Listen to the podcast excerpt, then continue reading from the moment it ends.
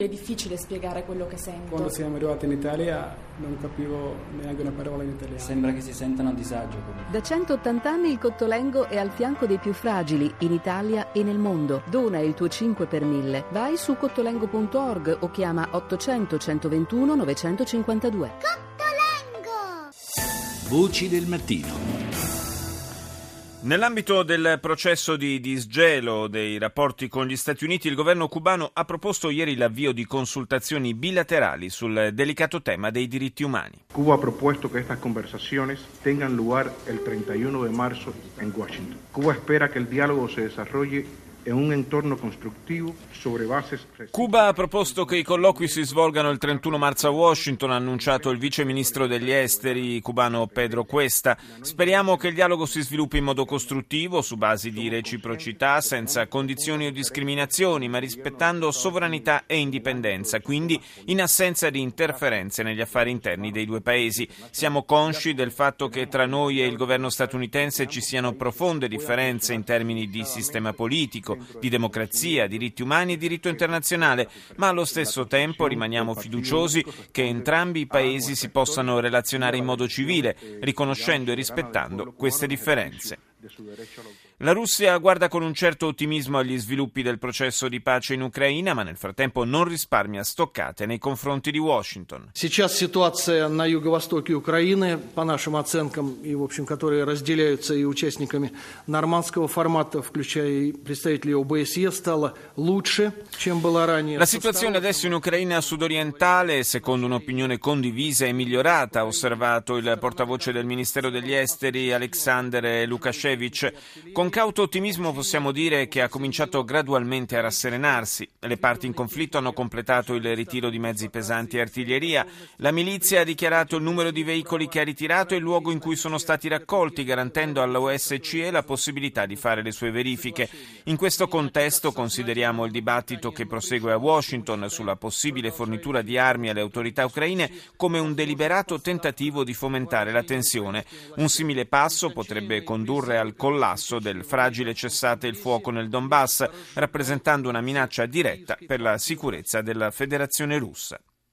Do il buongiorno al presidente di Medici Senza Frontiere Italia, Loris De Filippi. Buongiorno. Buongiorno a voi. Ieri Medici Senza Frontiere ha lanciato una campagna, una campagna dal suggestivo nome Milioni di passi in favore di quanti fuggono da guerre, persecuzioni e povertà. Che cosa vi proponete come obiettivo?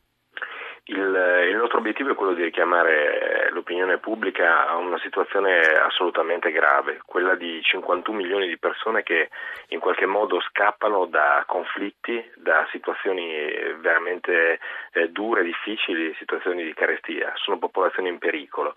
Eh, la comunità internazionale sta facendo pochissimo, eh, sempre di meno. La crisi internazionale globale economica ha fatto sì che ci sia un, eh, meno fondi per, per, paesi in crisi e soprattutto l'Europa non facilita in nessun modo creando vie sicure e creando eh, appunto vie legali per cui queste persone possono in qualche maniera eh, scappare e rifugiarsi. Ricordo che di questi 51 milioni di persone il 95% rimane nel proprio paese o va nei paesi limitrofi, quindi quello che noi vediamo arrivare qui e che consideriamo un assedio in Europa in realtà è la punta di un iceberg. Mm. Sì, una, lei dice bisogna un po' ribaltare in qualche modo il, il punto d'osservazione, ribaltare il, la visuale. Sicuramente, eh, perché la possibilità eh, come, come, organizzazione di, di, seguire popolazioni in fuga in almeno 30 paesi del mondo e, e li osserviamo anche quando arrivano qui. Ora, eh, questo eh, osservatorio eh, privilegiato ci dà l'opportunità di capire esattamente quali sono le, le, le, le qual è la realtà eh, veramente al di fuori di, di tutte le invece, strumentalizzazioni politiche che generalmente molti politici hanno sul fenomeno del migratorio.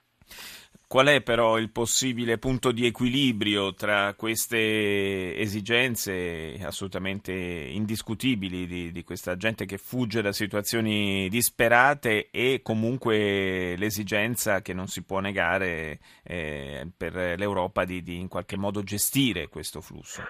Eh beh, se c'è una, una riduzione, eh, ad esempio, del, degli aiuti nei paesi in via di sviluppo, nei paesi in crisi, eh, sicuramente questo è un, è un, pessimo segno, nel senso che mai come nel dopoguerra siamo arrivati in una situazione di questo tipo, cioè i conflitti sono enormi, ce ne sono tantissimi e come dicevo prima più di 50 milioni di persone sono in fuga. Ora, se noi non, non li aiutiamo nei loro paesi e nei paesi limitrofi eh, e riduciamo addirittura gli aiuti eh, in questo senso, è evidente evidente che le persone eh, sempre di più tenteranno delle vie di fuga, perché appunto è impensabile immaginare che eh, erigendo dei muri in, in, Grecia, in Bulgaria, eh, nel Mar Mediterraneo si possa in qualche maniera fronteggiare il fenomeno migratorio, è impossibile.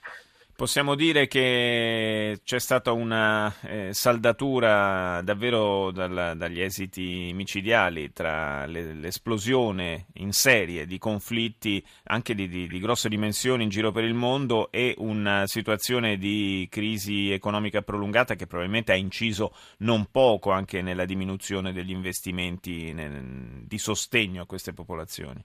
Sì, questo senza dubbio. Ora quello che serve è veramente un, un investimento di lungo periodo, cioè l'Europa e i paesi occidentali devono, devono decidere se, se, vogliono continuare a buttare la polvere sotto il tappeto facendo sì. finta che questa situazione non sia così grave oppure eh, se vogliono prendere finalmente atto di un, un, fatto unico, ripeto, e per questo motivo noi stiamo eh, come dire, suonando un campanello d'allarme. Non c'è mai stato dopo il, nel dopoguerra una situazione di questo tipo. Hashtag eh, milioni di passi su Twitter eh, per chi volesse seguire anche lì l'iniziativa, la campagna di Medici Senza Frontiere. Io ringrazio il presidente di MSF Italia, Loris De Filippi, per essere stato con noi.